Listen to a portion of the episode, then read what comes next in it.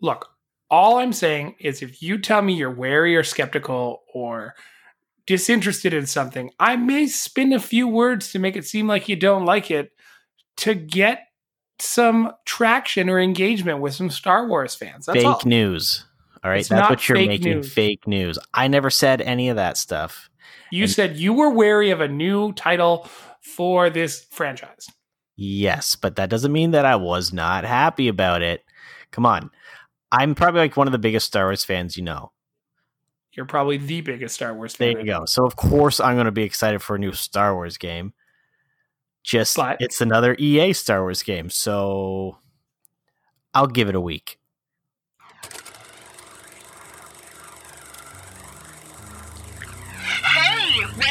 Favorite tabletop adventure, movie, or video game, we've got you covered. Welcome to the Scene on Screen podcast with your hosts, Sean and David.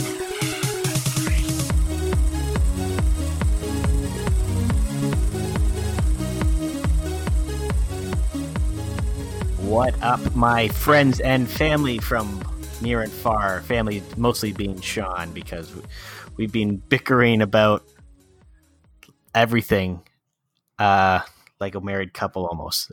yeah, we have not had a good week in, in regards to our, same our time, we, personal we relationship. still love each other, and that's that's what's most important. You know, we we don't go to bed angry. yeah, for the record, I got my best friend status uh, given back to me uh, like Monday, and then I promptly threw it away when the trailer for Star Wars Squadrons. Yeah. dropped. So let's let me just put this out there for everyone wondering. So EA recently showed off their new Star Wars game called Star Wars Squadron, which is um, not another Rogue Squadron game, if only. Uh, it is a game that is okay. Here's why I'm wary of it. No, tell us what the game is first before you tell us why you're weary. Okay, no, Come but on, it's all I part of it. feel your frustration. It's all part of it. So the game is a Star Wars uh, flight, like arcade flight sim or whatever, that has been kind of pushed out really quickly because EA has wanted wanted a new Star Wars game uh, because they stopped supporting or they ended um, Battlefront Two. So this game has come out in a very short amount of time, or will have come out in a very short amount of time, and it is pretty much going to be a slightly expanded Starfighter assault mode from Battlefront 2. Uh, five, they say like five on five um, battles and stuff like that with the campaign. But okay, I'm interested in the potential campaign because it's done by the same uh, dev that did the campaign for Battlefront 2. And while that one kind of was like weird at parts, it was pretty good. They did kept do some pretty interesting stories and stuff like that. But the fact that this is a game that EA has pretty much said, like, we want something fast. Like, I think that at launch, it's going to be buggy as hell. Or it's just going to, people are going to buy it and realize that it's literally just an expanded Starfighter assault mode. which is okay for some people. But not when you want like uh okay but here's the thing is like i've wanted and i know a lot of people have wanted like a a spiritual successor to rogue squadron with like that kind of story. Um and i think that right now ea is kind of focusing on for this like a multiplayer experience because that's what they've talked about. They say like oh campaign made by whatever company i, I can't figure it i can't remember it but anyway so like they're they're saying like, oh yeah, campaign story, but oh five on five multiplayer, big battles and all this stuff. So it's like they're, I don't know, it's EA. We can't trust them. Yeah, well, we can't trust EA as far as we can throw them. We're to learn that a little bit later on today. Um, like at the time of recording, we will preface that we don't know much about the game. Um, EA's presentation will be happening um, within a few hours. Um, unfortunately, it didn't work into our timeline to record before and after, and we wanted to give EA some loose respect, but similar respect we would give to other presentations where we would spend a, uh, a small amount of time dedicated towards just their presentation. Yeah, that'll So- come out next next episode. Yeah, That's the plan um, at least. Yeah, unless more things drop throughout the week because this is um, hashtag not an E3 week. Yeah. So we're seeing a lot of stuff come out rather rapidly. Um, if we find there's enough content in the EA, we'll do an EA dedicated show. If there is not enough, then we'll add it to our next week's program. Sound fair? Okay, so hold on. So because I wasn't like super excited right off the bat for the new Star Wars game, you and I said that I was wary about it and essentially going to wait for EA to prove themselves during their presentation. You took that as me not being excited for it. No, I just I I, I believe I changed the wording on our post because you, You were did afterwards. Yeah, afterwards. But um, I just I just said you were. I I said, "Uh oh, Star Wars fans! It looks like David isn't a huge fan of our the latest installment into the Star Wars saga for games." That wasn't me saying like, "Oh my God, David isn't jumping up and down, left and right, being like, oh my God, Star Wars." Please, it was more or less. I just acknowledged the fact that you weren't impressed, and I was trying to get some social engagement because that is what we are supposed to do as responsible uh, i guess you'd consider us journalists or entertainers we're trying to get people engaged But and you're not supposed to throw me under the bus. I'm your partner in love and in life and in now, podcast. we are going to apologize to the people that did comment because david went on a miniature tirade and was just like this is not what i said and didn't actually respond to any questions that people had and i, I do believe if you read the questions again I'm pretty sure I did respond. yeah you said this is not what i said Oh, well, that was the answer. Why didn't he like it? Well, that's not what I said. So, I, whatever. Moving on, we'll go through some marriage cup uh, counseling or whatever for this issue. yeah uh, the girls have their hands full with us this time Yeah. Um, do you know? Do you know who really has their hands full of it all right now? oh, Projekt Red yeah. or CG project or CD Projekt Red. CD Sorry, I might as well Red. say their name properly. That's right. What? What's going on? I think it's a good and bad thing, though. So, uh, this is another delay for this game. How many is that? That's like three now? I think it's three or four. Wasn't it supposed to be May? May or holiday, which was I guess not really considered delayed. It just never happened. So holiday 2019. Then it was supposed to be May. Then it was supposed to be September. And now we are moving to the bright month of November. Which is is good and bad uh, because November is there's no Launch? official re- no official release date for the Series X, but uh, you want to you want to bet that it's going to be November nineteenth. Uh, that's what it says in the first line of the the press release. No, no, but the Series X is going to be Oh. November nineteenth release. You want to bet So, nineteenth or twentieth?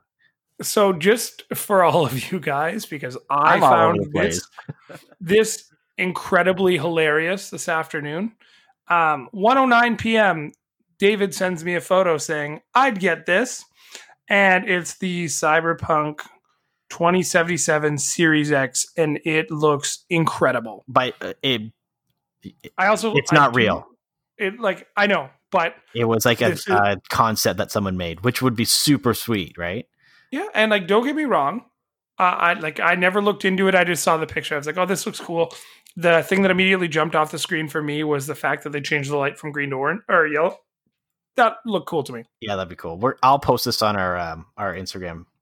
For- Not only that, when you look at this, you go, oh, maybe Xbox. Again, didn't look into it. Just looked at the photo. You go, oh, well, this like my immediate thought was, oh, okay, this kind of makes sense. Seeing has seeing how Sony has like the Spider-Man exclusive PS5, they have the regular one, and I can't remember was it a Horizon one that they had or something else? I can't remember what the third Something one like was. that. Um, and then literally five minutes later, Cyberpunk tweets out their statement. Yeah, it was a good one. Uh, the first line: We have decided to move the launch of Cyberpunk tw- Cyberpunk 2077 from September 17th to November 19th. Now, okay, then they go on by saying, "Those of you who are familiar with the way we make games know that we won't ship something which is not ready. When ready Or when, ready it's when it's done, done. is not just a phrase we say because it sounds right. It's something we live by, even when we know we'll take the heat for it. And you know what? The thing is, is this isn't the first time that they've delayed a major game, right? The Witcher was delayed a few times, like Witcher two and three. uh, but those games are phenomenal, right? Um, Unless you're playing them on the Switch. Sorry, I wanted to Yeah. throw that out there real quick. Uh, but S- CD Projekt Red has always been a huge advocate for gamers. Like they make these amazing, huge worlds, um, but then they also support platforms that don't have DRM. Um, that they they don't lock the players into, you know, into a a system where if that system stops working, you can't play the game anymore.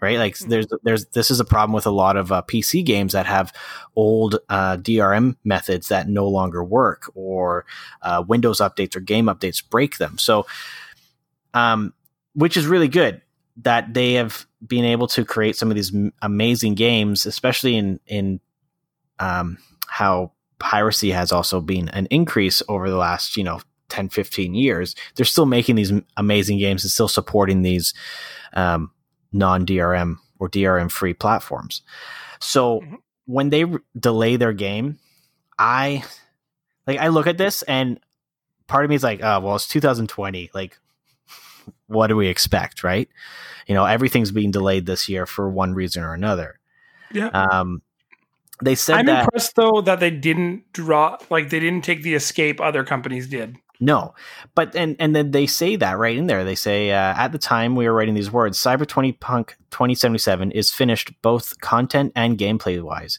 The quests, cutscenes, and skills and items, all the adventure Night City has to offer, it's all there.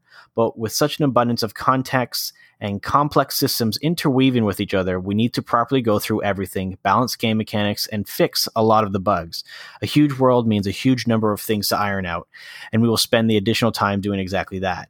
So this is not just a like they're not saying that they need more time to finish the game. The game is done, right? They're saying like they need time because this game is huge. This game is bigger than Witcher 3, isn't it? Is it not? I'm pretty sure it is. Yeah, both Um, kilometers wise and just overall size. Yeah. And so the game is done.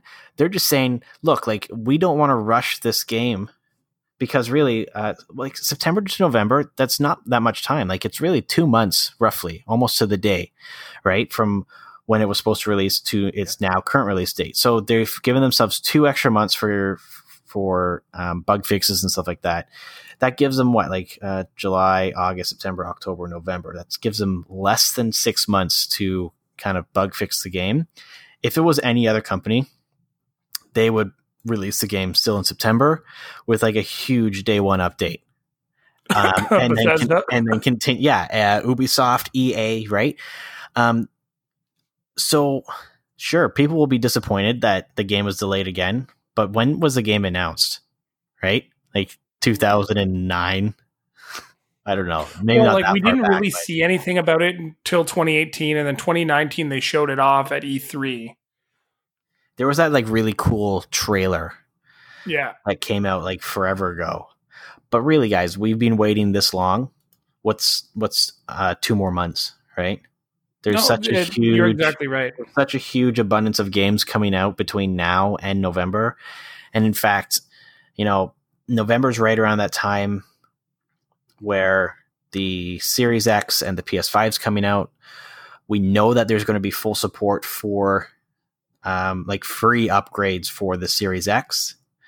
So anyone that's getting it on Xbox One, like you know, you don't have to worry. Like you could get it on Xbox One on launch date for the Series X, which I'm calling it right now, November nineteenth, two thousand twenty. Um, you could get it on launch day for Xbox One and play it on your Series X, no problem. Microsoft has promised us that. So there's really As long as you buy digital. no, no, no. You can put your game in. Like, Yeah, the- yeah, but I it'll mean, work like, with the physical game whole- disc. This the whole smart delivery is going to be designed around digital. You'd assume. Okay, so the way that it's working is the game will still like your physical discs will still play in your Xbox Series X, but then what's going to happen is if there is um, an update for it, whether it be um, like just not an update, but like the Series X update, yeah, that's what I mean. Um, that will download those higher res assets and stuff like that, but you can still play the base game, no problem, digital Yeah. or physical. Before we get into smart delivery a little bit deeper, Um, the last thing I want to say about Cyberpunk, and this this thought occurred to me kind of after I read it.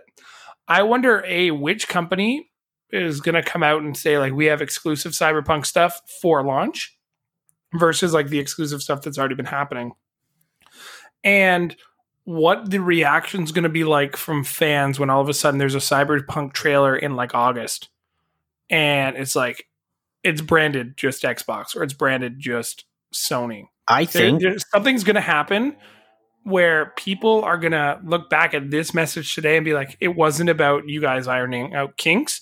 It's about us getting an exclusive on launch day. Because I, I we don't know. they're not going to get an exclusive on launch day. If if anything, they're going to get maybe like what Sony does with some of their games, like oh, two extra free missions, like uh, timed exclusive for PlayStation, right? Um, Mhm. I think if anything, Microsoft is going to push hard on Cyberpunk 2077 um, because right now they're the only ones that have had any sort of themed hardware um, already made for Cyberpunk 2077. You can buy the Cyberpunk uh, Xbox One controller, Yeah. which does look pretty cool. It looks atrocious, but cool at the same time. It's like a train wreck. You can't really look away. So here here's the other thing. Um just just why i'm feeling this way. Um there was an amazon leak last night uh where some idiot posted not only the pre-order information for the ps5 but the alleged release date of november 20th now this this could change but there are screenshots all over the place now where amazon has it being released on the 20th of november 2020 so 11 20 2020. Awesome. Oh, can you imagine if the if the Even if Xbox it's a day earlier. day before? Well, if you if you remember last year or the last launch, they were 2 weeks apart, weren't they? Something they like were- that. Yeah. So my reasoning or thinking is like what if Microsoft like looked at everything that just happened in the Sony thing or the Sony presentation and was like, "Hey, we would like this to be a launch title. Not only will it come out for uh, like the Xbox One and the PS4, we would like it to be a launch title. We're going to launch with a console. I know that was just fake art or um, concept art, but what if Microsoft has something like that up its sleeve just to try and drive some console sales a little bit? a Mm, lot of things are indicating to the place or the Xbox releasing uh, in that second like full week in November. Could be anything. Could be the nineteenth. We don't know for sure. I think it needs to. There has never been a launch where they've both been on the same day. What would that be? Like, can you imagine 2020, both Xbox Series X and PS5 launch on the same day during a pandemic? It would just, the apocalypse would be upon us. Oh, to to go a little bit deeper, the the leak actually happened because of the availability of the controllers. So somebody posted that uh, Oh. like what the console was going to be worth, and then the official release date of the DualSense controller, the yeah the new one is November twentieth, twenty twenty, which makes you assume that the console is going to come out on the twentieth. However, Sony can get around this by having a midnight launch and having everything coming out on the nineteenth, anyways. There's That's ways true. to do all this. yeah. But that is a very significant piece of information based on the fact that we now know Cyberpunk's release date is November 19th. So, if you look at kind of facts and rumors, I know we don't like to dive too deep into rumors, but when you start piecing all these puzzle pieces together, when is uh, Black Friday this year? Oh. That would be the the last piece of the puzzle. Black Friday 2020 is November 27th. There you go. There you go. Yeah, it's going to be Ne- literally hell on earth that week. Ne- neither company is going to be dumb enough to release it that Friday. No. But these companies are also smart enough to be like, hey, here's a launch title.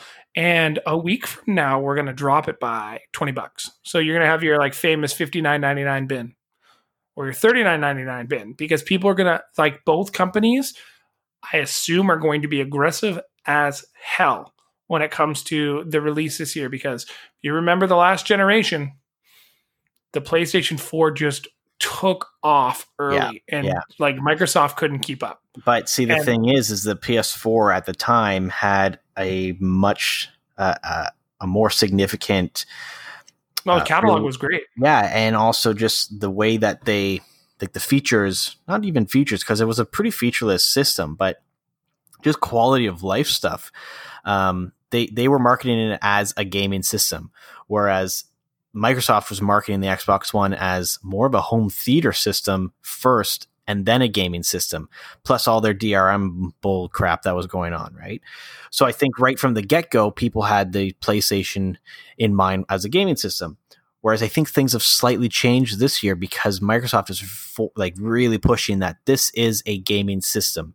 This is designed for everyone who is a current Xbox One owner and who wants to upgrade. Maybe now, maybe in the future, but they're making it so that um, it's kind of like when Blu-rays and HD DVDs first came out, and companies were trying to get people to upgrade to them. Well, there's all these people with DVDs and they're like, why do I need to rebuy this? Like, why would I rebuy this movie? Like, I have all this huge collection. I don't need to buy Blu-rays or HD DVDs.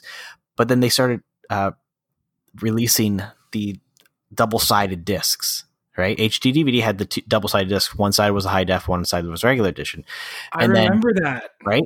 And then eventually they went into two separate discs once the cost of producing the the higher density discs dropped. Microsoft is kind of pulling that right now by saying, you know, we've designed our system for gamers, new and old, where you don't need to buy the Xbox Series X right, right away. If you have your Xbox One S or the X and you are enjoying that, um, maybe you don't even have a 4K TV, so you don't see the need to um, upgrade to the latest and greatest, then that's fine. Any games that come out, or like we're, we're designing games that will work on both systems. But whenever you're ready, you know, you can upgrade and everything. You can take everything with you. They they said every game. If I'm correct me if I'm wrong, but they said every game will work on the Xbox uh, Series X, and it's been tested uh, for the last few months in in home, like with the developers. Whereas with Sony, they were like, oh well, we will have you know thousands of games um, backwards compatible with you know a selection of a hundred at launch. Yeah, Well- and it's gonna be like your greatest hits. You're gonna get your like Uncharted. You're gonna get your Right. Tomb Raider, your Last of Us. And the thing is, is it's going to be games that people have already played, or that people are just you know like like the the the staple games for consoles. But the thing is, is like someone's going to buy around Christmas time, Black Friday. You know, why would I buy a PS5 to play these PS4 games in backwards compatible when I can get a PS4 for fairly cheap and these games for ten bucks, right? yeah, like because we, we were talking about that the other day too. So I, Um, I think Microsoft has a uh, uh, an advantage going in right right now. Now it's interesting though because people are, and we talked about this in our last episode. The the actual look of the consoles. Um, there's people that hate the look of the Series X, saying that it's too streamlined, too too blocky. But then there's people that love the PS5 look, and then there's you know me. I hate the look of the PS5, and I'm probably not going to buy it now until they do a redesign, right? Make something smaller or less futuristic looking, right? I ask you this: look at both consoles. So, um, the girlfriend and I were talking about this the other day because she she was like, "Oh, do you need another one? You just got like her argument right now is, oh, you just got a new Xbox in February." Well, yeah, I took advantage of an insane, stupid deal that EB had for no reason because Yeah. they were just trying to unload white Xboxes for no idea. Like I have, I still have no idea how I got the One X for two hundred bucks. No clue. It's because But it I was the did. Fallout 76 bundle and no one was buying it because of Fallout 76. Yeah, and it's white, but I'm okay with that now. Like if I mean, I won't go to if the Series X comes out in a white, I probably won't buy it because it'll look exactly like um, some internet modems that are around Yeah. um, Canada. With that being said, though, she asked me like, "Why do I need a new one? I just bought one." I was like, "But you don't understand. Like the new games are gonna like be better. Like it's gonna be a better system, a stronger system, and I can trade away my old one and still keep my entire catalog." Right. that I have. Everything that like I I've been keeping games more and not trading them Like I think I have 15 or 20 physical games for the Xbox One. I would have had more if I didn't trade them, but I also traded games that I just didn't like to play. Plus, with game like Game Pass is out there and it exists and it's out there to to keep giving me newer and newer games. And like the launch titles of guaranteed backwards compatibility, which Sony hasn't said yet. Obviously, some of these are Microsoft exclusive uh, exclusive titles, but you have Inf- uh, Halo Infinite, which guaranteed is only Microsoft, so who cares? But it's going to be on, available on both Cyberpunk 2077, which is going to be a launch title, uh, Assassin's Creed Valhalla, Destiny 2, um, Dirt 5, Scarlet Nexus, Chorus, Vampire the Masquerade, which is going to be on both Yakuza the Dragon, both The Ascent, both Call of the Sea, both Gears 5, Xbox One, Yeah, there's, there's, a, there's Metal a huge, huge collection of games that are coming out um, day one for Series X. Now, it'll be interesting to see which one of those games, um, not not new games, but some like the older games that um, are are going to be, I guess, backwards compatible, forwards compatible. Um, which one of those will have a day one or even a week one update to take advantage of the increased processing uh, power of the Series X. I could see um, 434 Studios, you know, doing a major overhaul for the Master Chief Collection. You know, like they've done a ton of work on that uh, series, al- like that collection already. Um, it was a buggy mess when it came out, but it's um, a pretty solid collection now, and I think that they're just going to keep adding to it and taking advantage of the Series X hardware and I, I could see that being a big one. Same with like the the Gears, all the Gears games. But also, I think if you look at the um, if you look at the backwards compat team, right? So uh, Microsoft has a, a, a team of people that their sole job is to get Xbox 360 and Xbox One games running flawlessly on the Xbox One X. Yeah, and some still aren't quite there, but they're but working they, it. keep adding them and like and, and they they silently add games a lot of the times too right but things like um the witcher 2 for example and red dead redemption they have updates for the xbox one x and if you've watched any comparison videos um, of the quality between either just like this this xbox s 1s the original 360 and the x 1x you know it looks like it could be a game that was made within the last few years from a you know an, an indie a smaller dev, dev company right? That just don't have the um, the budget to make something that looks like a, a massive current gen game but with all of this uh, new processing power we could probably start seeing these updates for some of these older games like star wars knights of the old republic and stuff like that that you can still play and they still look good on the uh, current hardware, but we could get potentially, you know, for some of these older games like HD um, up, like res or uh, HD updates for textures and audio and stuff like that. So there's huge potential moving forward, and Microsoft has been very, very vocal about the fact that this is for the gamers, right? Does this not remind you of 2012 a little bit, where um, the PlayStation guy handed the guy a video game and he was like, "Look, I shared it." But Microsoft is just being like, "No, listen the fuck up. This is what's going on, and we're going to make you do everything that we're doing this time." Yeah, Um, like I love this line, so I'm like, I'm taking the article right from Microsoft or like Microsoft and Microsoft Wire. Um, but it says, "What about the games?" Below you'll find the initial list of the of new and existing titles that will be optimized for Xbox Series X and confirmed to support smart delivery. Please note this is in addition to thousands of games you'll be able to bring to your Xbox Series X via backwards compatibility, uh, compatibility on day one. Now, I don't know about you. I'm kicking myself in the pants because I didn't keep a lot of my 360 games. Um, just because a lot of them weren't taken care of the best. Like my 360 went through years of college, games are tossed all over the place. The Yeah. living conditions aren't exactly the greatest for those cases. no, I mean, there's a list that I have kind of growing in my phone of a bunch of like Xbox 360 games that I want to pick up um, just from like a used game shop to make sure that I have it physically to play it. because even though it might not be compatible today on the Xbox One, it's going to be very, very soon. Eventually, yeah. Which and, is and I've incredible. with a few things. Like I found some pretty good deals on some uh, used games that I used to play that I didn't have, um, like that I traded in or whatever. And I was like, you know what, I I have a good feeling that this game is going to eventually become on show up on backwards compatibility. And I would say four out of five so far have uh, have done that. Yeah. and then at Um, the same time, you know, they they release them digital as well for like two or three bucks. And I'm like, okay, I'll just buy digital as well. So I have the physical disc, sure, I can pop that in if I want, uh, or I just buy digital. I don't know. It's all the same. Same, same, but different. Hey, last week we were also treated to another massive.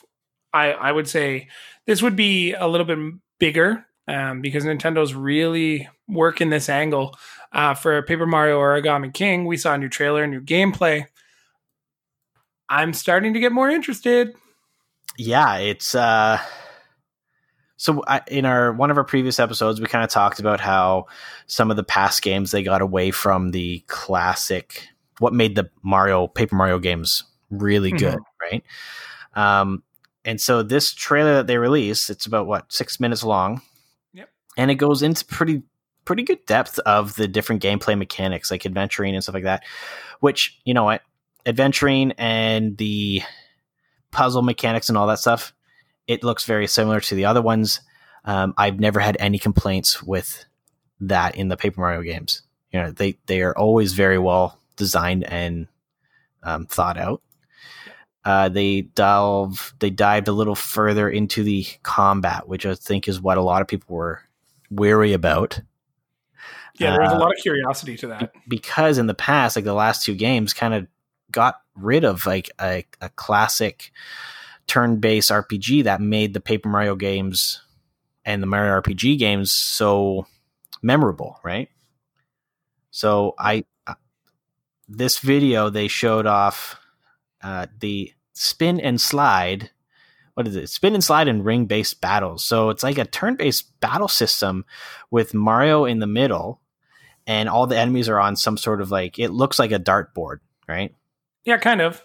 So you can uh, spin enemies around on this board to line them up to then you know select your attack and and attack them, which is really interesting, um, because it's it's still a turn-based RPG, right? But it adds more strategy than just selecting a attack that you know an enemy might be weak to because now you're like, oh, there's you know 15 enemies on here. How can I optimize the battlefield in such a way that is going to allow me to not only cause the most damage, but then uh, defeat the most enemies at one time? Yeah. which is pretty cool. And also, I like how it every battle takes place in some sort of like stadium with with uh, toads and stuff like that watching. Yeah. Do you see, like, I, I can't believe I'm going back to South Park for the second time in the same episode. But do you like like looking through this trailer? The one thing that I, I thought made um South Park and the oh, damn it, what the the the stick of truth. What made that so unique and whimsical was when you got into certain battle situations, like you were in the school as an example, you would actually be like sectioned off into a battle area that was like in front of lockers or like the AV room. Um, and in other turn-based battlers like Pokemon, as an example, no matter where you are in the world, you kind of end up in like a generic arena. So if you're looking at Sword and Shield and you're out in a field, your arena base looks like a field, but it's always the same field no matter where you are. Um, with Paper Mario, the one thing that I've really liked looking at is when you're in certain areas, like, yeah, it does always look like this dartboard, but it follows kind of the aesthetic of where you are and it doesn't give you like a super generic. Obviously, we're going to find out later on that it's going to be generic, but right now it all looks very fresh and exciting. Yeah, like Even the, watching, the like- environment of the battle system changes based off of where you are in the world. So like there's different types of outdoor fields. There's one that looks kind of like in the mountains. There's like a dungeon or whatnot. Um, and I think traditionally, you know, a lot of RPGs in their turn-based battle systems have done that. Um, not so much maybe for games like Pokemon and stuff like that earlier on. Like there was fields, mountains, and um, what's the other one? Which one? Forest. Pokemon? Yeah, and like Yeah. some of the later ones, you had that, but um, generally speaking, a lot of like RPGs on consoles, you know, the the battles systems have taken place in the same environment um, that you know you're exploring. So, I think one thing that's really cool about this that uh, to kind of touch on what you're saying is is that it keeps the game from being stale. Sure, you might be in this underground area for I don't know, maybe an hour of gameplay, for example. And so you're going to do like a dozen battles in that, but you get used to this kind of uh, environment. And then, They flip it on with you and they want you to the have Mario new. yeah, you go to another world and it's completely different, right? You could be in the clouds somewhere, you could be on a mountain, right? So it gives you enough time to um, be exposed to a new environment, to kind of take it in, but hopefully um, it won't over spend its stay there or whatever I'm trying to say. You know what I mean? I've also really come to like the the the fact that a lot of the bosses are built 3D opposed to 2D, which is nice because you are doing that whole rotation. Um after I saw this trailer, like it bothered me. I was like, where have I seen this exact art style? And I knew it was a Nintendo game, but I was trying to figure out which one. If you've watched the Yoshi's Crafted World trailer recently, um, a lot of it is very similar. Um, Oh, yeah. di- It, doesn't look like they spent too much time. Like they've obviously shared a lot of similar assets, minus the fact that Yoshi is 3D and the platforming happens mainly on um, a 3D plane. However, a lot of the back artwork and stuff is 2D still. So I, I do think Nintendo's also reinvigorated what they've done with that um, a little bit to kind of see, but like I'm just going through the the trailer quickly. I'm like fighting the pencil case that is very 3D. Um, fighting the tape roll, the rubber band monster guy looks also very 3D. So I think they're they're taking elements from games that they were really successful with, and I know um, Yoshi's Crafted World didn't sell very well at first and had to kind of depend a lot on like a player base to help sell it. But people are more scared of the type of artwork I think that games present than um, the actual game itself. And I think Paper Mario is going to be a, a great example of that because there's a new generation of players who didn't play um, like sticker stories or anything like that. And this is their first, like, there's eight year olds right now, and this is their first introduction to a Mario game that's not Super Mario Odyssey or Super Mario Smash Brothers or Super Smash Brothers or anything or like Super Mario Kart or Mario Mhm. Party. So this is going to be another standalone game that they're not used to. If you look at Luigi's Mansion, it's also a 3D platformer that doesn't look the same or Captain Toad. It's all kind of similar, right? Like Mario, Luigi, all that stuff they're used to. You've got to sell this game to a new generation. I think if people have played Yoshi's Crafted World as an example, they're not going to be as scared of the artwork. I know when you and I watch um, game releases and trailers, you immediately message me every time you're like, "Oh, this game looks very Japanese. You're not going to play. You're not going to like this one.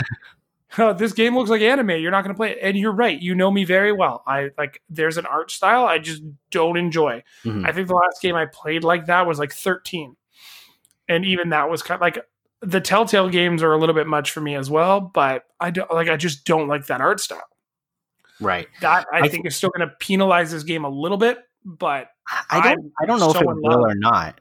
I think um, there's enough people who are old enough that they've played, you know, previous Paper Mario games or just even Mario RPG. You know, like we're we're the age where we grew up on the Super Nintendo, right? So we've seen um, every Mario game since its inception, almost right. Like anything that's released in North America, we've seen in one way or another. Um, we've seen all the RPGs. We've seen the the Paper Mario games. We've seen the um, Mario and Luigi RPGs, the handheld ones. And even if you haven't played them, you've still seen them. And I, I know that there's going to be a lot of people, like you said, that are new to this. Um, maybe the Switch is their first console, so they might not necessarily like the whole kind of cartoony, you know, crafty look of things. Like the game does look very childish. Childish. I'm not going to deny that, but it's all part of the story. And that's the thing. Is I think once people, if they kind of everyone's going to be there's going to be two divides, right? There's going to be the people that know what the Paper Mario game is, right? And know what they're getting into and go in with the expectations of it being a Paper Mario game. Then there's going to be people that don't know anything about it, um, just see it as another Mario game, um, and think that it is too cartoony, too kiddish, right? Which is in part why um, Yoshi's Crafted World didn't do very well in initial sales because um, it has that very childish, easy, you know. I, I go to the gym and lift heavy things, right? I can't be seen yeah. playing this kitty game. But there's so much humor and and adult jokes in these Paper Mario games that you know, if people take the the time to actually play it, they'll realize that it's not just a kitty like it. It's like you know the Shrek, right? Yeah. That's a kid movie, but when you watch it as an adult, there's so many more like innuendos and adult jokes in there that as a kid you just didn't understand, right? No, not at all. And that's like they're in, still funny. Yeah, and that's what's in these like Mario games and stuff like that. Like the developers, they're smart. They make these games for literally everyone. That's what Nintendo does, right? They they know how to implement things for adults and kids alike. And I think with what this trailer has shown off, um, there is enough content in here to kind of satisfy a lot of different types of gamers. Yeah. Um, and, and I think that this one will do fairly well if, in fact, the battle system. Like if they have a traditional um, kind of leveling up battle, like leveling up system, then because I, I don't know, I don't recall seeing too much of that in in uh, the video, but like the, it looks like you can level up your character and you get better weapons and items and stuff like that and gear. Mm-hmm. So if it has that classic kind of RPG style, but with a modern twist, with that adds some sort of you know kind of like an XCOM style um, strategy, right? Where it's not just attack; you have to position your character in the most op- optimal spot to do the most damage.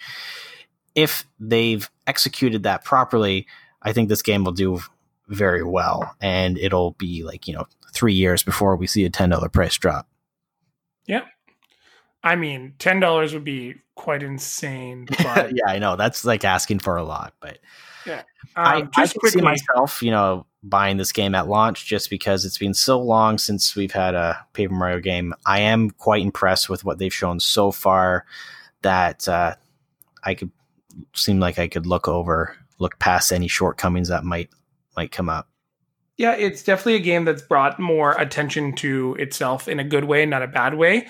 I think the explanation trailer has been really helpful, and people are still citing that July 17th, something else is going to happen from Nintendo. We just don't know what yet.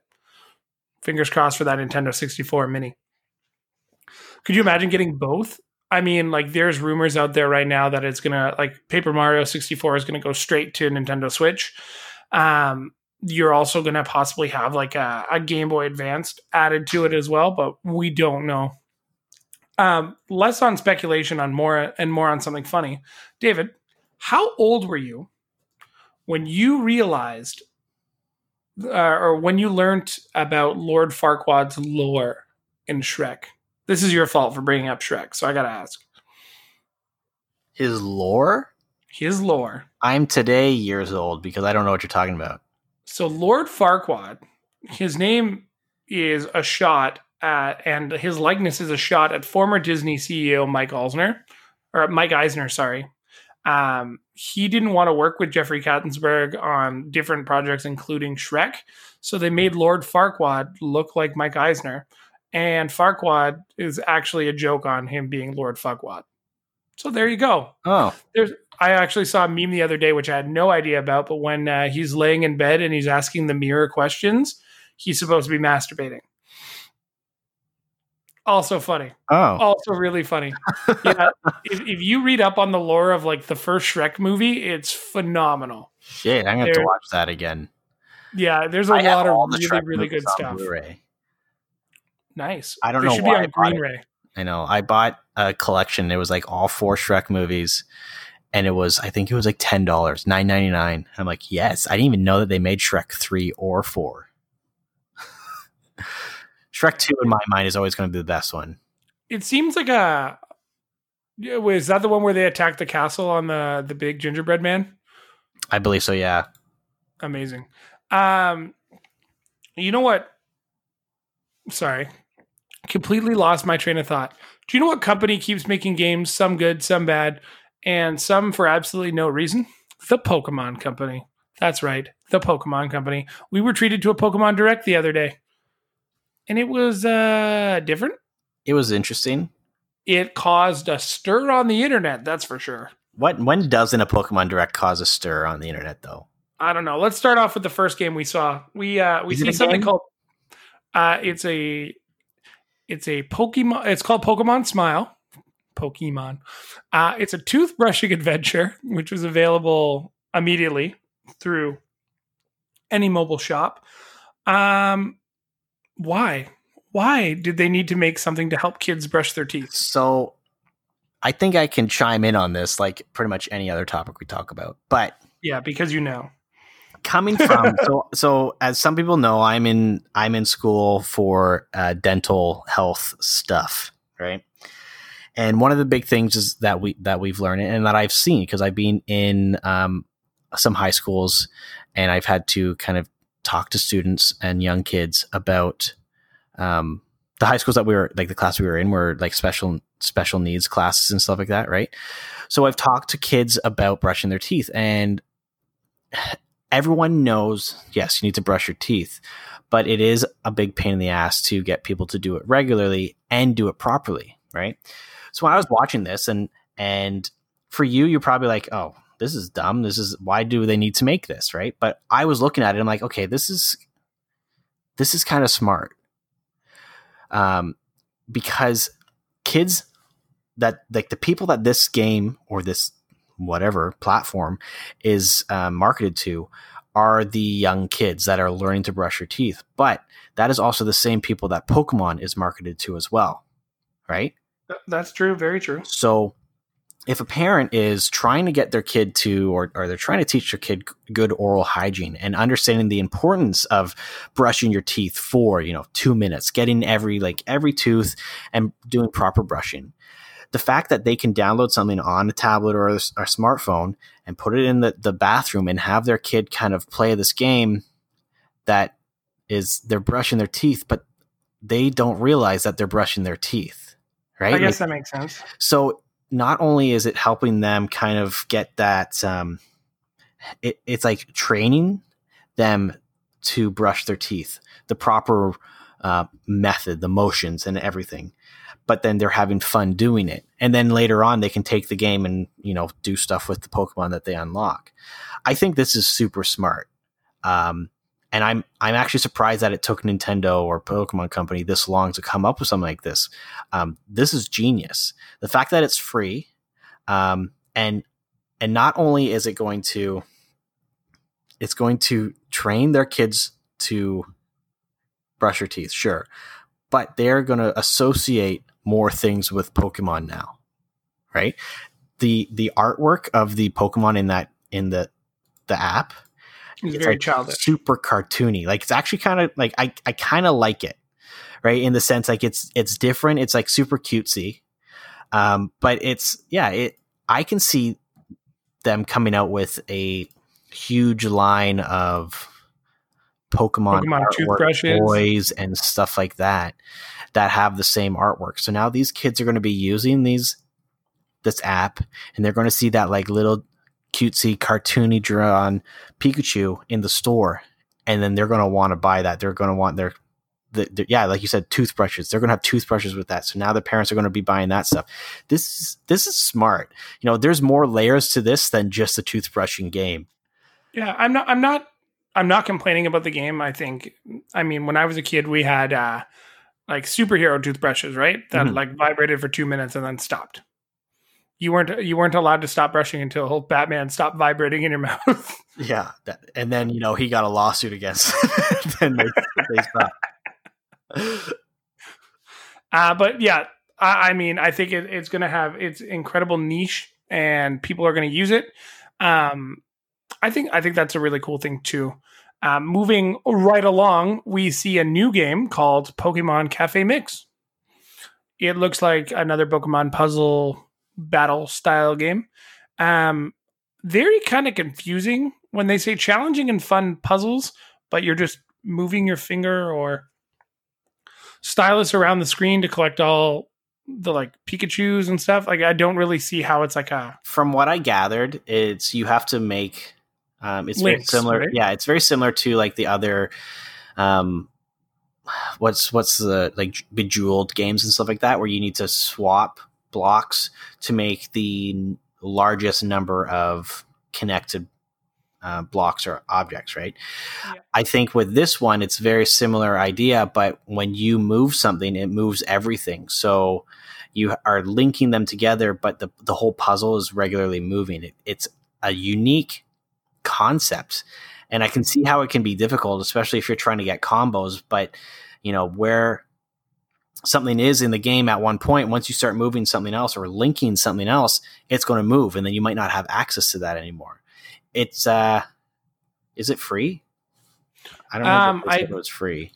I believe it's a free to start. Oh, that's right free to start. So then probably they're going to do the same thing that they did with some of the um, 3ds where it's like you get the base game and then you can unlock or pay for more um challenges What was the um, Super Mario Run for mobile? I think that's going to follow that kind of thing because like it is a puzzle game for Switch and mobile, right? So Super Mario Run though was you could download it and play the first I think two or three levels for free, but then it it was was a one time yeah, but then that unlocked the rest of the game. So maybe it's that, but Nintendo also has their free to start um, games in the same category as the ones with like microtransactions to you know unlock more features of it or a- other Yeah. stuff. So isn't there a Kirby game that's like that?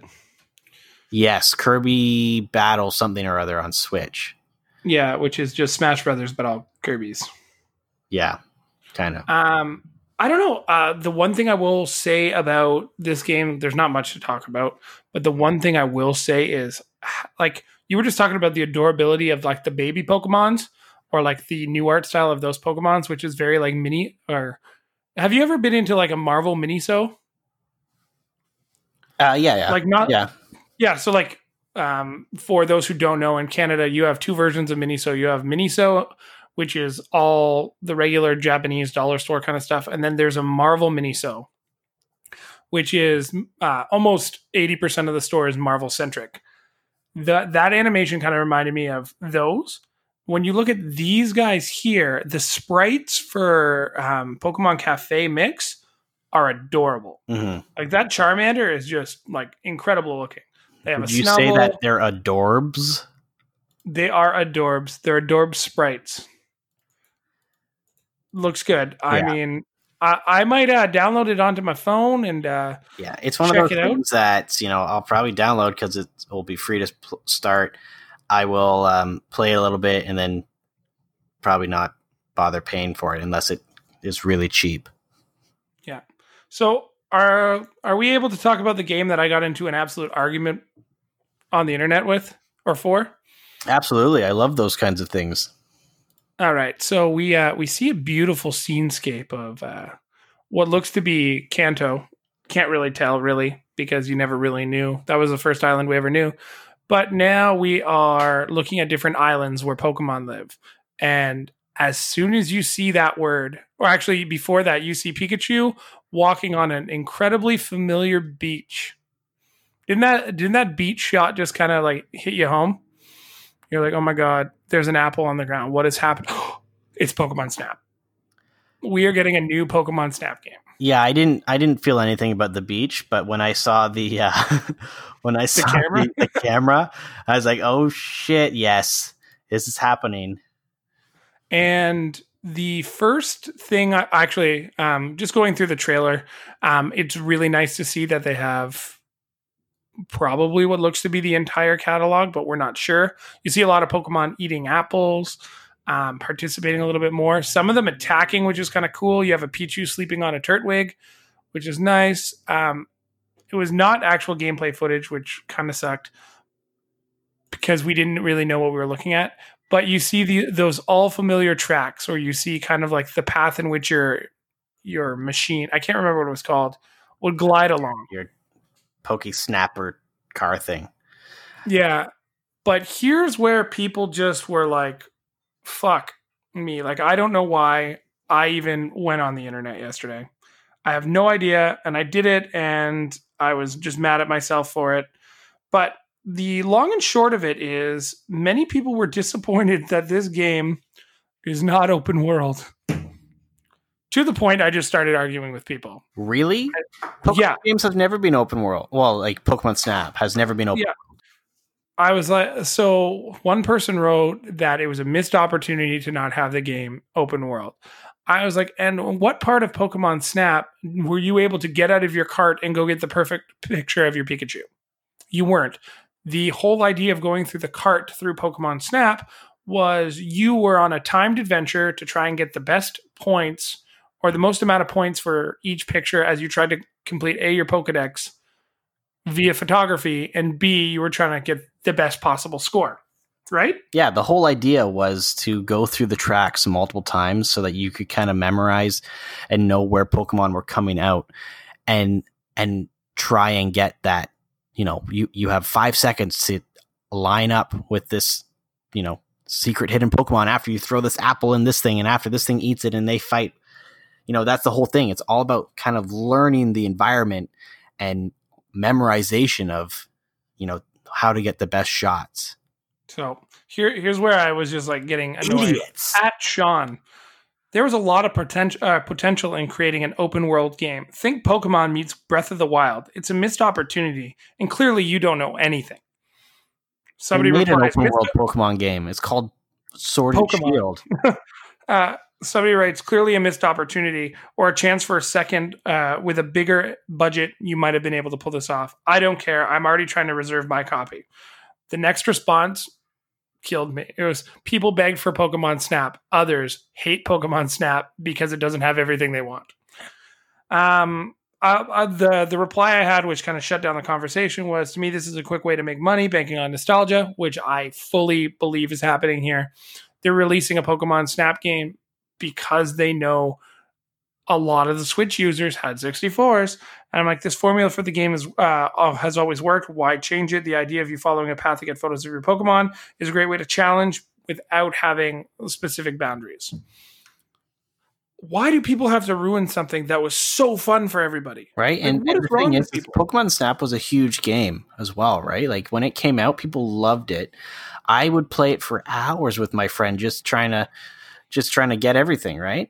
Um, and uh, you know, I I think with them releasing Pokemon Snap like this, you know, keeping the same formula, there's huge potential for them to release uh, DLC for it, where you go to new islands, which in new regions you could probably like you know, I'm hoping that they re-release all of the original Pokemon Snap track, Maps, right? Yeah. I would buy that as a DLC, you know, like back to Kanto or something like that. Um, I would I would totally be down for that because that's what made the game so great in the first place is the fact that it was not easy, but it was accessible for everyone, right? Yep. And, and the problem is is though in you know this day and age people have their expectations and if they don't get exactly what they want from a game you know then they they think that it's just a money grab and it's it's you know trash. Why is nintendo making this? Blah blah blah blah blah whatever it may be. Yeah, and the game's not even out. We haven't even actually seen full proper footage of the game. So literally we know nothing about it other than It's a new Pokemon Snap game. Yeah. Here here's the only thing that I'm starting to kind of wonder. Not related necessarily to Pokemon, but in the the last little bit we've been told that Mario remasters are coming. We have it on fairly like a lot of people have assumed because they found the code that Paper Mario 64 is being released one way or another. Now we have Pokemon Snap do you think this is all leading up to a potential like i know it leads everything leads back to the 64 and the 64 breadcrumbs that we keep finding but this is another little piece of bread that you got to think maybe uh the 64 mini is coming. The the timing of this game is absolutely unreal for that. Um even they even show like a 64 with the original cartridge um in the trailer which i found kind of funny. At what t- what's the timestamp for that? Um, if I can get, You can. Uh, oh, never mind. I found it. yeah, It's literally So a picture of the 633. N64 and uh, literally a picture of the N64 and uh, the Pokemon Snap game. I'm. I mean, this is Now, this could also be, you know, a- and we've talked about this before that the logistics of releasing a Nintendo 64 Mini, you know, the controllers would be bigger than the con- console. Um, this could also be the codes that people found for this stuff could just be virtual console. for a virtual console, which at the same time, I'm okay with. I'm okay with that as well. Um, they Honestly, they've released they've released GameCube controllers that work for the Switch. They could do the same thing for N64. People would buy it. Yeah, here's where where I'll, leave that because I, I know we have a whole episode coming out in the future about it. Um, when you like, if you were to do that and have the console or um have a um, official controller that can come out, that's amazing. What I think Nintendo might do if they're not going to release a 64 mini, I think one of the reasons they may not do it is because if you look at both the NES and the NES class or the NES Mini and the NES Classic, yeah, or the Super NES and the NES Classic, Nintendo didn't make nearly as much money as they thought they were going to on the console. Resellers made all the money, right? Because people were buying them for a hundred or a hundred and I think it was twenty five, right, for the Super Nintendo. Uh, yeah, something like Eighty that. and one hundred and twenty, I Yeah. think. Something like that. Canadian. So people were buying them at that price. And sure, Nintendo made their nut because they sold out real quick. And maybe they profited 50 to uh, $60 per unit. Resellers alone doubled the value. Like I remember standing in line for the Super Nintendo, contemplating buying a second one because I could make, like, essentially, I could sell it and pay for both of them at the same time. And maybe Nintendo's wise to that and they go, well, it's not really going to be a collector's edition. People still have 64s. And if you look at a lot of these um, game like selling websites, I don't know what you guys sell it for at work without giving away who you work for, but most 64s are like 69.99. And that comes with one controller. Yeah, and then you have to buy a game. between like like sixty and eighty bucks, depending on the console and the condition and stuff like that. Seems to be So there's no need for it. yeah. There's literally no as much as I would love one. I think maybe we you might be 100% right, but all these codes that people are finding, they're not finding them for the 64 mini. They're finding it for a virtual console for the 64. Yeah. Which it, you like they could make more money selling a $60 controller that looks like a 64 controller because you know people will buy it if it's avail or if those games are available to Yeah, them. yeah. And and it'll be more accessible, right? Like um, the the big problem with the it, it was less of a problem with the S- Super Nintendo Classic, um, but still somewhat of a problem. And a major problem with the NES Classic is that they didn't make enough. Uh, Nintendo didn't anticipate there being such a huge demand for them, right? It, which is why scalpers took advantage of the market, bought them up, and then sold them at a, an exorbitant price, right? Yeah. Um, and but think, wasn't Nintendo also incredibly upset with the fact that people were doing that with the Super Nintendo when they released more product? Yes, yeah, and and that's things like people were buying up tons of consoles, right? Um, that's kind of like what happened with recently with the Nintendo Switch. It's still really difficult to find the full size Nintendo Switch. Um, slowly, you know, stores are getting the Switch lights in stock, but they aren't. They don't sell as much as the regular Switch, is because they are they're more of a niche product, right? Um, yeah. But people were buying them up and selling them. Like you look on Kijiji, and their Switch is going for like six, seven hundred dollars.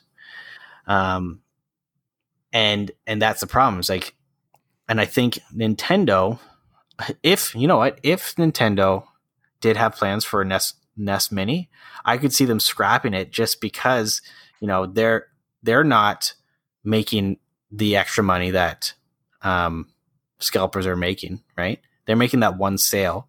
They're probably selling it like, you know, significantly above cost, but they can't price it at a point where, you know, it almost ends up being just almost as much to or, you know, a few few dollars more to buy the Switch, right?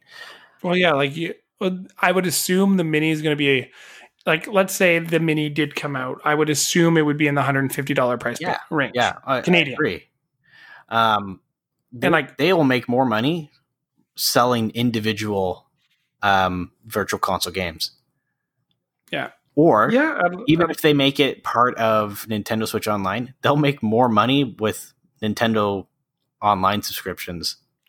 Would you pay seventy five dollars? No, you know what? I'll I'll go right to it. Would you pay seventy nine ninety nine for either a physical copy or a digital copy of a, a Nintendo 64 classic game pass, kind of like Rare Replay.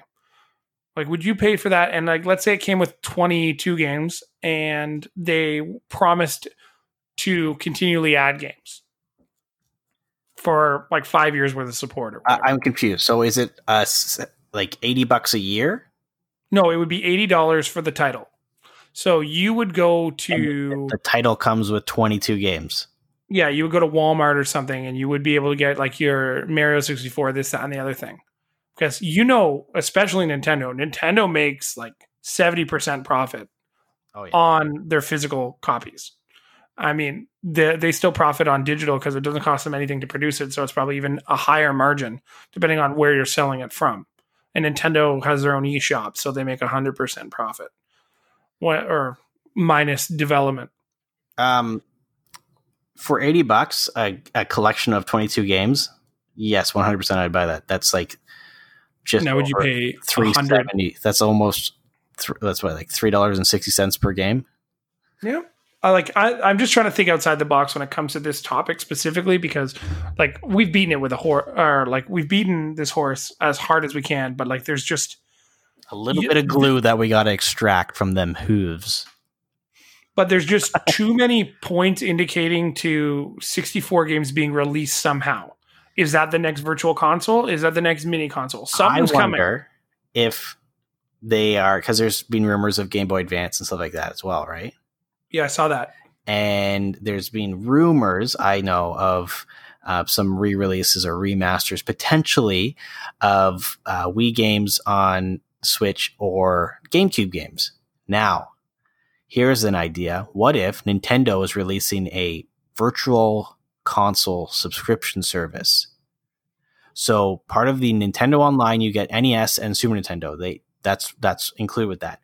But for an additional fee per year, you can get access to N64, GameCube, and Wii games, and they continually add to the library. Uh, would you pay for that? Depending on the price. Like if it was priced to be like Netflix, that might be a little high because you're not going to get fifteen dollars worth of Nintendo gaming mm-hmm. every month. I know I wouldn't. I would. I would say out of thirty days, twenty nights, I'm easily playing Call of Duty or some sports game or whatever adventure I'm on. Mm-hmm. So the, it, it would be a unique situation because you have Microsoft with their Game Pass, which is a phenomenal value, um, and if you can get it on a, a, discount, even better, right? But they have their uh, what one, three, six, and twelve month subscriptions. But for a year for Game Pass, for Game Pass Ultimate especially, it's you know well over a hundred dollars, right? Yep. Um, PlayStation Now, which is similar, um, but with more of a uh, I, I'd say a, a, more regular rotation of games, um, but they have some previous generation consoles on there, PS2 and PS3. Um, the regular price is 70 or 80 bucks um, a year for in Canada for 12 months. And then they also have a, a three month subscription option as well. Um, which that has gone on sale actually quite a bit in the last, um, four or five months. So if Nintendo were to release uh, some sort of subscription service for uh, virtual console games on the Nintendo Switch, um, it would have to be priced, I would say, more competitively against Sony than Microsoft. Nintendo can't compete with the value and uh, price point of what Game Pass is. Um, they're just not there with their online infrastructure and they're not there with the the, the current lineup of what they can give.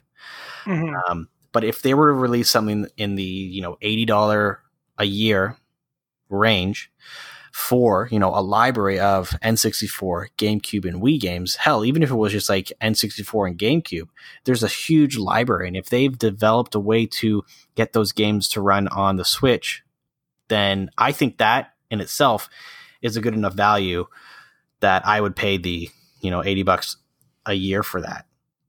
Yeah. Cuz I think so, that's the more realistic way of us getting N64 games on uh, our our screens. I I don't disagree. Um we we jumped way off the rail. um that's that's what we do. Yeah. I, I, I well, that's because I think we we very much want that one thing so so bad.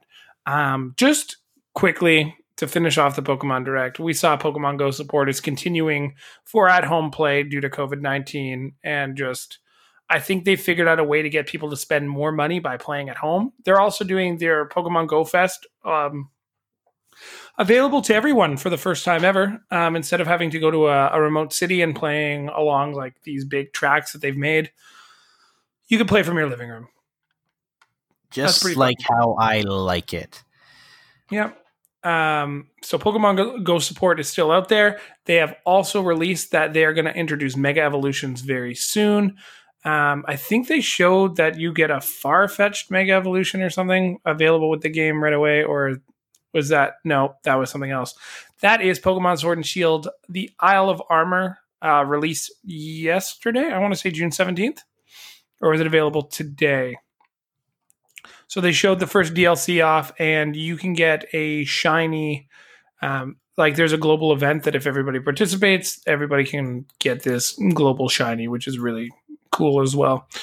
Um, I know personally, I stopped playing Sword and Shield. I don't think I will pick up the DLC. I didn't really enjoy the game. I think my Pokemon RPG playing days might be over. Done. Like. If, uh, yeah, I, I like. I'm, I'm, sorry to say it. So yeah, you get a, a Zeraora, which is the the big the new one from the Isle of Armor, mm-hmm. but you can get a shiny one if everybody participates in this this raid battle. Um, finally, Pokemon Go, they are offering, a, or sorry, not Pokemon Go. Uh, Nintendo kind of just dropped at the end of this presentation a little nugget um, I did I did some digging. I searched Reddit. I searched every Pokemon forum I could find. But Nintendo is dropping a second Pokemon. Uh, they're not even called Directs anymore. They're called Pokemon Presents. Sorry, guys. Um, next week, the 24th of June, they are dropping a second Pokemon presentation. A lot of people think it's going to have a second Let's Go game um, but focus more on Johto, where you'd get like Togepi or Marill, which is kind of cool. I would just uh, want, I would just be happy with a classic, you know, Pokemon Let's Go Eevee Pikachu, you know, like that kind of top down style gameplay remake of the original ones without all of the constant catching of Pokemon. Uh, or having the ability to battle them in places other than gyms. Um, I would like to see a silver or a gold version, but that's just me. Um, additionally, there are rumors that we might get a virtual console um, version of Pokemon Red or Blue. I'm okay So- with that too. Again, there's a lot going on with these source codes that people are finding.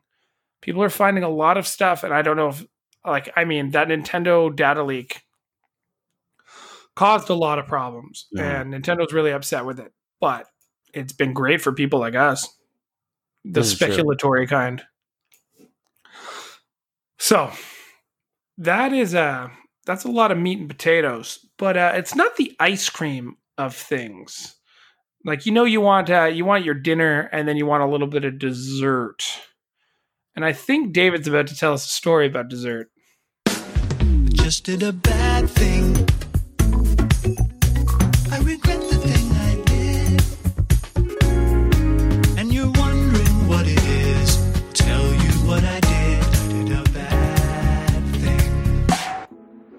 Well, it wasn't You know me that means? did a bad thing, But but kind of.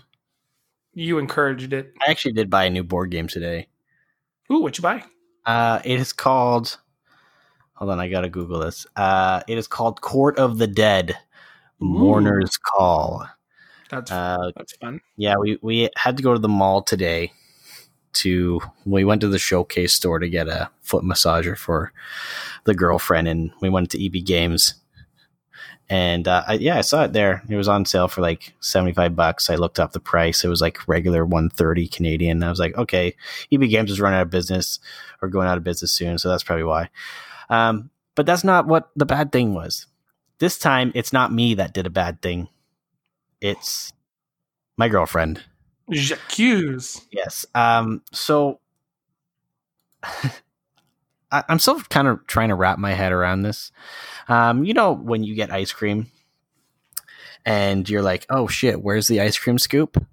Yeah, And if I don't just- buy one, I go to the dollar store and get just, one. Or well, you just spoon? end up using a spoon, right? So we've been doing that for a while. We had an ice cream scoop. Uh, I have no idea what happened to it. It disappeared. Uh, so whatever, it's fine. We've been doing fine with ice cream with a regular old spoon. So uh, Angela, the other day, is like calls me into her room. She's like, "Look at this," and shows me a video of an ice cream scoop. And guess how much this ice cream scoop cost? twenty dollars on Hmm. Amazon. Mm, close, but um, no. This is try again? yeah. Try once more. Can I ask questions about the ice cream scoop? Yeah, hold on. Let me let me go grab it. One second. So, as David has left, clearly. Right here. Okay. So I have So, does with, this ice cream scoop heat up when you use it? well, I guess you could probably heat it up, but it, I, I guess you could heat it up in like hot water because you would not want to microwave this. Okay, so it doesn't it doesn't have like an induction thing in it. Does it have one of those switches that pushes the ice cream out? No, because if if it did, I would tell her to return that right away because you can get something like that from you know like the dollar store. So it doesn't matter what you spent on it because unless it has one of those two features, there is no reason you should have spent more than $35. Or, I mean, if you were buying like an expensive one, there's no reason you should have spent more than $20 on an ice cream scooper. This is a scooper. this is a fifty dollar ice cream scoop. It weighs probably like three pounds, maybe two. What are you guys doing with it? And It why is- two pounds? That's like heavier than the thing of ice cream you buy. no, right? Um, it is the world's first ergonomic ice cream scoop. It okay. Let, there's apparently a certain way that you have to use this because it apparently makes like the perfect ice cream scoop ball. Um, but it's designed apparently to scoop through hard ice cream using minimal force. Um, okay. and it's like you're not supposed to use your wrist you're supposed to like hold it a certain way and then like push with your whole arm but either way it's a $50 ice cream scoop it's like That's solid stupid. steel that's why it weighs so much but um yeah i I was like, she's like, should we get it? Should we get it? I'm like, well, you've clearly been doing your research. So if you want to spend fifty dollars on an ice cream scoop, I'm totally Is fine. it with called the Midnight Ice Cream Scoop? Oh, it is. Dude, you guys got ripped off. It's thirty four ninety nine. Maybe she's well, really did the did it drop in price? I have to double check, but It is dishwasher safe. It could dig through hard ice.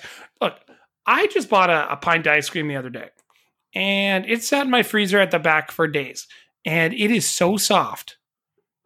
It's perfect. well, that's the thing. Is like real ice cream uh, does not get really hard. Not at all. it it stays kind of soft a bit. But anyway, so we have this ice cream scoop. It is massive. It weighs a ton.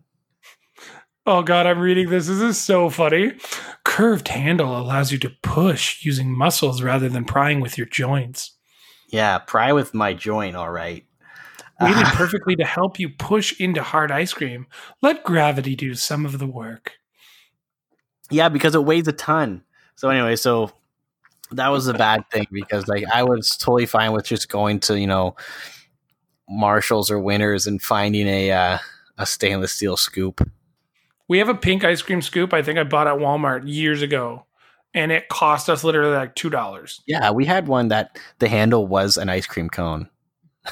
I loved it, but I don't know where it went. It disappeared. Okay, so ju- just while we're down this rabbit hole, because I can't help myself.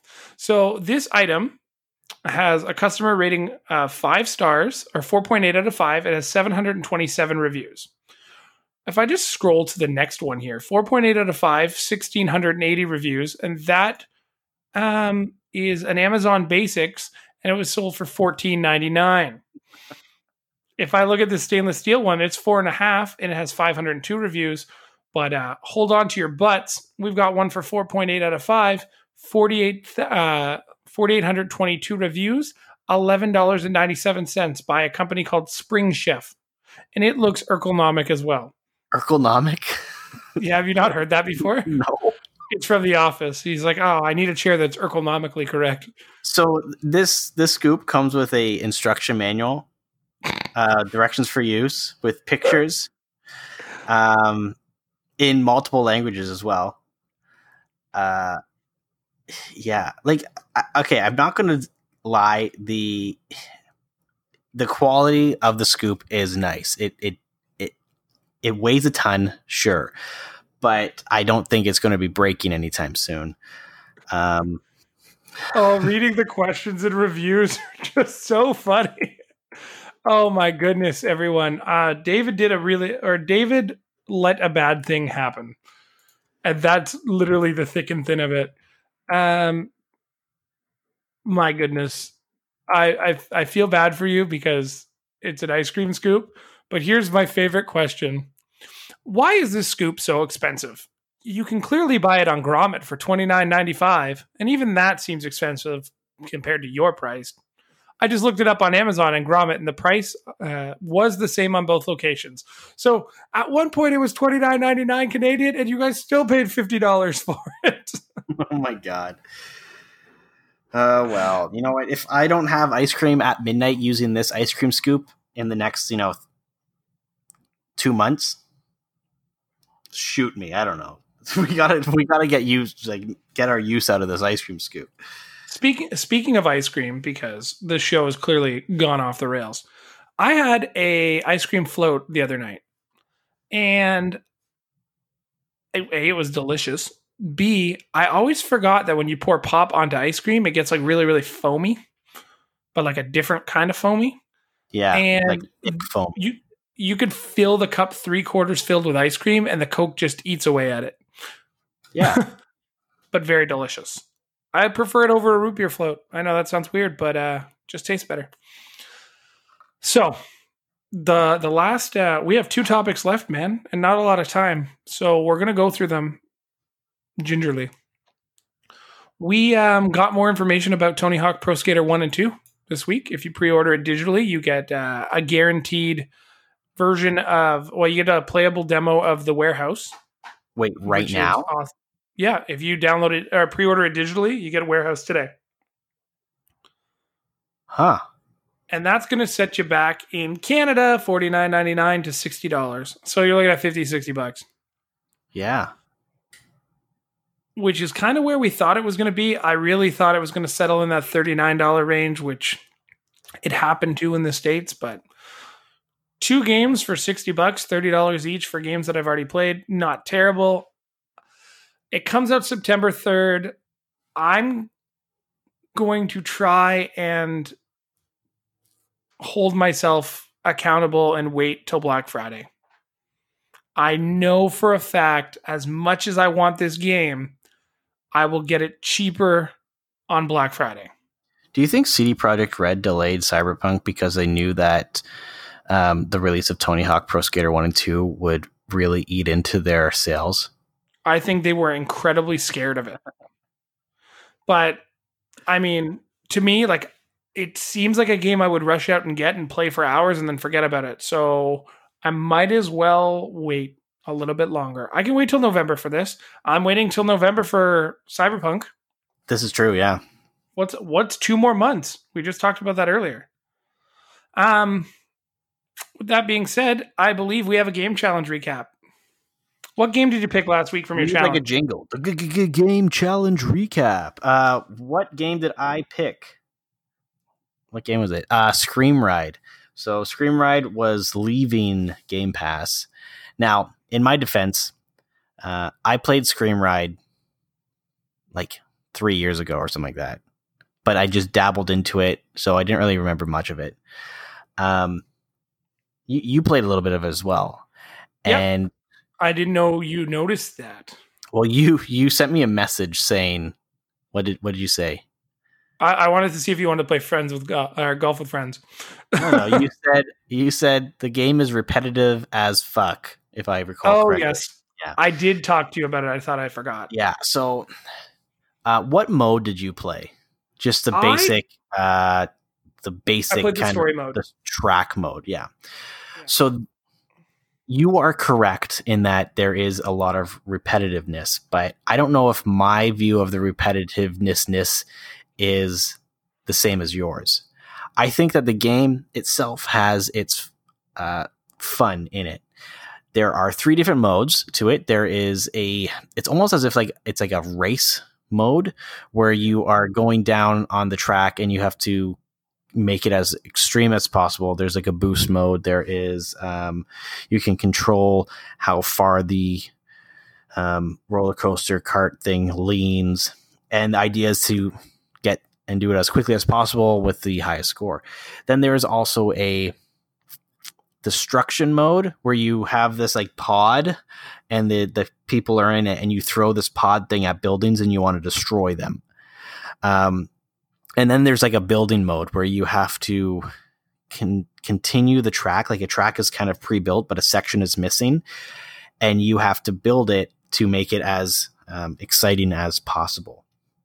So the three different modes, I think the one that I had the most fun in was the destruction mode because there is a lot of challenge in getting the right speed of the spin, releasing the pod at this the right time, and then just seeing everything kind of blow up. Um, the build mode, I literally built like two two tracks, and I was like, okay, this is this is all right. The controls for that was a little more confusing. Um, I was expecting it to be more of a like you can actually build a full roller coaster, kind of like Roller Coaster Tycoon. Yeah, Um, but you're you're not. You're just finishing a few parts of a track. Um, and then the I guess this this big spot that you played was the an original or like the main mode, which was the race thing. Which you know, as fun as that is, a few times it does get very repetitive because you're literally just doing the same thing. Like you can't really like you don't have a lot of control over the the cart. You know, you can lean and try and get it from falling off. Um, yeah, and like shave a little bit of time. yeah, but other than that, it's it's not. What was the, the most annoying is the intro and outro between every single track that you do. Oh my god, The dialogue- The dialogue is the exact same from the announcer, and the animations uh, are. I think it like rotates between like two or three different possible animations with the like characters in it. So sure, I was, I was not. I wouldn't say I was bored playing because you know, like some of it, the stuff was fun and there was a good challenge. I replayed a few few missions to try and beat my score or, or you know, beat yours or whatever. Um, but hearing the same intro and outro before and after every single um, mission was annoying, or as Sean said, repetitive as fuck. Um, because it was like, and it's just I feel like they the developers could have either just cut that out, you know, have it like at the first one that introduces the overview of the map that you're doing, but not every single time. Yeah, like I got fairly like once I passed you in the story, which didn't take incredibly long from like when I started playing it. Um, just because like I could see which tracks you've done based off your like it having a friend's time. Um, I, I I got through a bunch of them and then I realized I was like I'm not competing against anyone. This is boring. Um, but they would add elements to the game like I think it's like the second island you go to, they add like a glider after you've completed your training. But the glider's only for you, like if you fall off the track, and unless you're able to steer yourself into something you can destroy to get more points, Mhm. the glider doesn't do anything. The glider would have also been like super helpful every time you left the track to like help yourself land because you got penalized for a lot of your landings. Yeah. Um, I didn't get into the sandbox mode because I think I was just too frustrated at the time. But it, w- it was not something that I was like dying to play again. I played it for that first night for like three or four hours. I got really competitive early on. I was like, oh, I got to beat this challenge. Oh, I got to get to 4 million points and get 100 leaning points. And I've also got to get six like boosts. I, I like tried to do all the challenges and I was just like, nope. I don't even think I looked at it again. Yeah, and I- and I think a big part of that is like the fatigue that you get from hearing the same, you know, three lines of dialogue over and over and over again. You know, this is the same reason why I can't replay a game if I know or remember too much of the story because it's just like I'm just sitting through the same thing over again. Um, I I can see why. I remember when the game came out. It came out a long time ago. Um, and Microsoft was I remember Major Nelson was really pushing it. There's Yeah. a lot of advertisements and marketing for it. Um, I don't think it did very very well. Uh, interesting concept, right? Um, but I I would have rather it being a game where you have to create a crazy ass roller coaster and then kill the riders at the end. Like that would be hilarious. But you know we can't have that. We can't have fun these days. hmm Uh, I don't know. It's like Uh, I wouldn't it's- even bargain bin that game, and that's a, that's the thing. It's like if if I were to get that game as a gift, um, it would sit on my shelf for a time when I needed an extra game to bump me up a few dollars on a trade in. I mean, it probably has a max trade-in value of two dollars. It's pretty bad. Probably, I just I think the biggest thing that disappointed me is when you look at the like the trailer information for the game, it says you could build game or you could build roller coasters. And you see like the the box art and you're like, oh man, do I get to build like cool roller coasters at like a, a scream park? Is it like a roller coaster tycoon but doesn't have that kind of licensing? And then you just realize like again, it's a like if you're a ride or if you're a screamer, your job is to be a screamer. If you're a builder or an engineer, your job is to like engineer them. Or the destructor, I think, is the one where it's like, or demolition expert is the one where you just like have to destroy everything in its path, right? Uh, yes, that's correct. So, um, I, I'm anxious to see what your final review is on our Instagram. But uh, out loud, what would you give it out of ten? Three. Ooh, that's a that's a big one. yeah, I would say that it is uh, okay for very short, short, short temporary bouts of entertainment, but there is no, and it's it's been proven because it's not a game that anyone really talks about. Um, there's no longevity to the the game. It's unfortunately, I don't know how people get all the way through those islands. I know, right? I just I just don't. Um, I had somebody message me like, "Why are you playing this?" I'm like, "Oh, we're we're we're doing a challenge and we're reviewing it." And they're like, "Oh, I'm sorry, I'm sorry you have to do that." I was like, "Yeah." Um, what are we doing this week though? Uh, we are going to do a multiplayer game. Ooh, So so, we're a gonna- combo. We're gonna joint whatever it is attack. We're gonna yeah do a team effort. We're gonna do some uh, relationship building. Got to Yeah. work on those uh, those. We're yeah, gonna gotta stop saying bad we're gonna things. use we're gonna use the building blocks of the future to mend some fences. Yeah, so what we're going to play is uh, Minecraft Dungeons. It's a new one that um, is highly sought after by children and young teens alike. Um, but it is a Minecraft dungeon crawling adventure in the likes of like Diablo and other action RPGs and stuff like that. So it just launched not too long ago. So it's um, we've decided that we're going to mix things up a bit. We're going to alternate. So one week, Sean will have to play a game of his choice out of three that I've chosen. The next week, I will play a game out of Sean's choice of three. And then the third week, we will play something together.